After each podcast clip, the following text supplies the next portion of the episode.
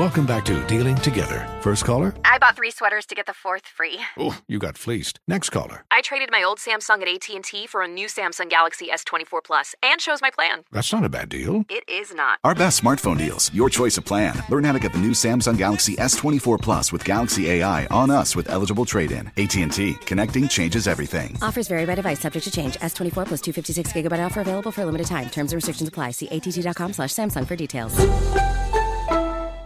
Live wires on the team connect. Get respect for their realness. I know you feel this. The east to the west, to the west, up north to the down south. Live wires connect. We got a live edition of the Live Wire coming your way, folks. And uh, yesterday, officiating around the NFL was was all around pretty crappy. Especially you go to Philadelphia, where a hands to the face flag somehow got got picked up. I, I wonder how that that happened. Bill Vinovich's crew, one of the better crews in the NFL, had the Panthers in the Colts game for some reason, un, you know, un, unbeknownst to man. And there was a flag that Xavier Woods got flagged for on a hit that even the receiver said was legal, and it really changed the outcome of the game.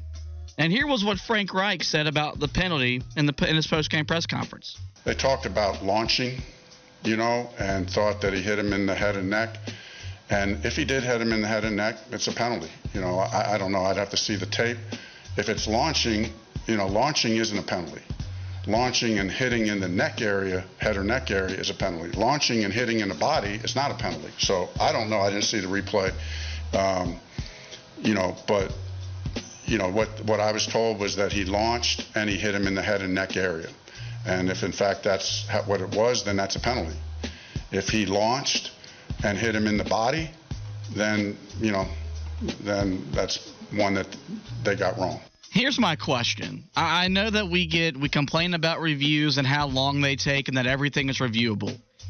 But aren't we at a point now with these types of penalties where they should be either A reviewable or B challengeable because they dictate the outcomes of games on a week in, week out basis? Yeah, they are huge penalties. I don't know if I would go as far as to say they dictate the outcome. I mean, football is so situational. You just never know, you know, what will happen in correspondence to something that happened before that. But they definitely create momentum. I'll give you that much. And so that's the thing about it. I thought that that was a clean hit by Xavier Woods, and I thought that it was a terrible call, and it did create momentum for Indianapolis's offense. And when they review it and still get it wrong, that's the part that's the most baffling to me. And I've said over and over again as an offensive guy, I certainly feel for defensive players. It's next to impossible to play defense anymore. If you hit a guy and it looks too violent, they're going to throw a flag. If there's any contact whatsoever, there's going to be pass interference. It's like, how are these guys able to do it? That's why you have to take your hat off to the really good defenses in this NFL because it is, is extremely difficult to play defense in this league with them penalizing things so much, making it that much easier on the offense. Well, and if you look at Xavier Woods with this hit, it doesn't even feel like he is launching a ton, right? I mean, he's not rearing back looking to destroy him. He, he was right there. Woods is bracing himself. It's not even the hardest hit I've ever seen. There isn't helmet to helmet contact. If it is, it's just the grazing. And he's not even leading with his helmet. Xavier Woods isn't doing that. Michael Pittman, that's the most glaring part about all of this. It's it reminds me a little of James Bradberry after the Super Bowl when people thought that was an awful call of Bradberry holding Juju Smith-Schuster and then Bradberry said, "You know, I got caught." And then it just took all of this it, it took everything out of the argument saying that was a, to- a terrible call. It, it's like this with Michael Pittman. Anybody defending Michael Pittman on that play and then Pittman coming out and telling you, "No, nah, it was a clean hit." I mean, it takes the wind out of your sails. You just have no oomph anymore behind your argument. And so it's really frustrating. And I'm with you, Wes. You and I both agree with this. I don't know if I'll ever blame the refs for a loss outright. Yeah. But Fitty isn't wrong when you discuss a touchdown being scored there. A touchdown isn't supposed to happen. That's it. Drive's over. But because of the wrong call, then they're able to score a touchdown because they're given a second chance. Sure. Look, Bryce Young, don't throw two pick sixes. That's how you can come back from that. But it certainly doesn't help that Carolina Panthers defense that made a good play. You take the good play away from them on a wrong call, and it's real unfortunate. Speaking of Bryce Young, let's hear from the quarterback about his confidence going into the game on the road this week at Chicago after a three INT a three INT performance against the Colts. How's your confidence level going into Chicago? Doesn't change that. Um, you know, obviously, um, have to be better. Um, obviously, things you want back, uh, but you know, it's part of the game. It is what it is, and um, you know, as you know, it's a long season. You you can't carry any of that over. Um, you gotta you know you gotta take from it. You know, watch the film. Um, we'll go over this stuff, learn it, learn from it, um, correct correct it, and then after that, you know, resets. Wes, you know football players' body language is as good as anybody in the room. Do you think Bryce Young is confident playing the quarterback position right now? Oh, that's a that's a good question. I, I think that I think that he's got. I don't think his confidence is gone by any stretch of the imagination. But do I think he's playing with the full confidence is that he knows he's going to come out dominate? No, I, I don't think that confidence is there. I think there's times where he's unsure of himself for sure. Because again, I, I keep saying you think about how successful this guy's been pretty much his entire football life. This is the first real adversity that he's had to deal with as far as losing on a regular basis, making bad plays on a regular basis. I would guarantee you he could probably count on two to three fingers the amount of football games he played up into the NFL where a loss was on actions that he had during said game. So that's got to be something as well that's got him questioning himself. I mean, he's a human being. So especially after a game like yesterday, to be some times he's like, man, do I really understand this stuff as much as I think I do? I don't know if he is. I don't think he's lost a ton of his confidence. I know that those picks were bad. It didn't seem like leaky confidence picks to me, though. It felt like he missed his target. It felt like there was the defensive there so there was the defensive lineman on the really bad screen pass attempt that turned into a pick six. It felt like he was trying to throw it and lead Miles Sanders because the defensive lineman was in the way and he should have killed it and then he airmailed it and just flat out missed. But it didn't seem like that was a leaky confidence type of interception. You also have the throw to Hayden Hurst, which, yeah, Hurst is open, but man, he delivers that on a dime. And that was after Bryce Young had already made what was a crucial, crucial mistake. You do have a couple of other things where he's hanging in the pocket and then delivering the football. He's running it a little bit more, which I like.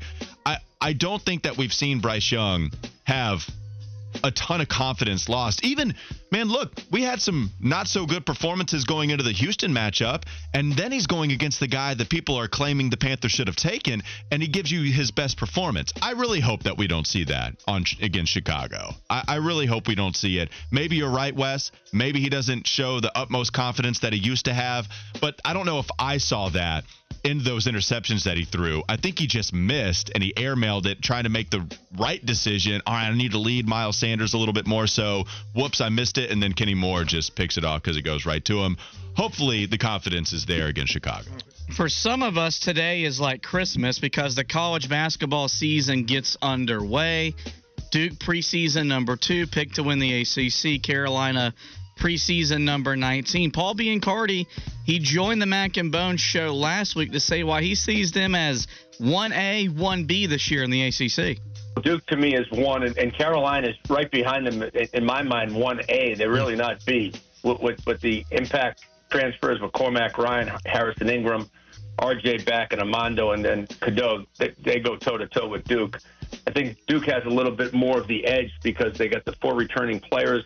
They've got a great freshman class. This freshman class, guys, really can shoot the ball from the outside. You're going to see an excellent Duke three point shooting team this year. It may not rebound uh, as well as they have in the past, but uh, they'll be a great shooting team. I have Duke inside the top 10. I have Carolina inside the top 20. Walker, you've said really the last couple weeks as we've been gearing up for the ACC or the, the college basketball season, you're sneaky excited about what this Carolina team is going to look like.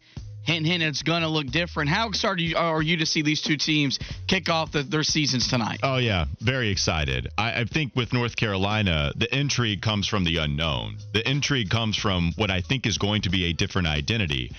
Didn't take very long to realize that that backcourt just didn't mesh well with one another, RJ Davis and Caleb Love. And it's North Carolina. You give them the benefit of the doubt because of their history, but it certainly did not look good compared to other championship teams at the very beginning of last season.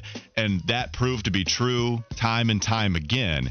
Here, Paul Biancardi, other national pundits are telling you, yeah, Elliot Cadeau, he's not Caleb Love.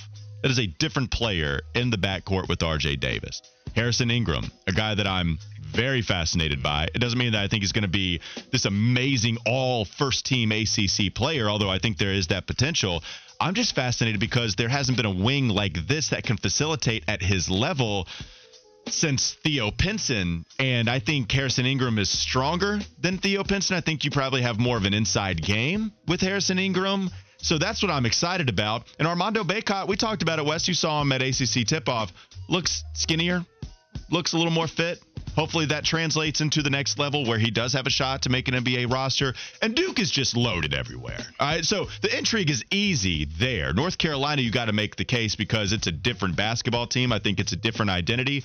But Wes, the Blue Devils, they're stacked because everybody came back. Oh, and they're still recruiting at a high level. They definitely are. And they look like a team that should be able to represent the ACC uh, and go deep into the tournament. And I like how Biancardi, he kind of just skipped over the Miami's uh, of the world as well. But North Carolina, too, uh, you can't wait to see what those veteran players like a Davis and Bacot, what they learned from last year that they'll apply to this year. Uh, to be better. We know Cormac and those guys weren't there for that, but they understand what it's like, or they understand what it means to put that jersey on. And if they don't, they will.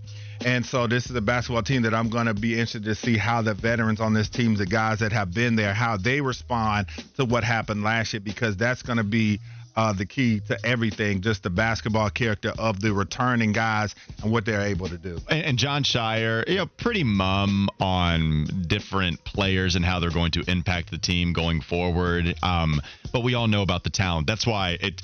We just we know how it's going to look. I, I'm that's what I'm excited about. But Fiddy, I mean, you were there with Hubert Davis discussing Harrison Ingram. How stoked did he seem about him? I mean, genuinely so. By the way, you could see it in his expression. Yeah, man. It, it, at least he, at least he thinks Harrison Ingram is the real deal, even more so than when he landed him. I think he's the key for this team, either competing for the ACC or being a middle of the road team because they want to play different. They want to play small. You put that, you got to be able to defend bigger guys. You got to be able to rebound against bigger guys. If he can do it, I think Carolina is poised to finish top three in the league.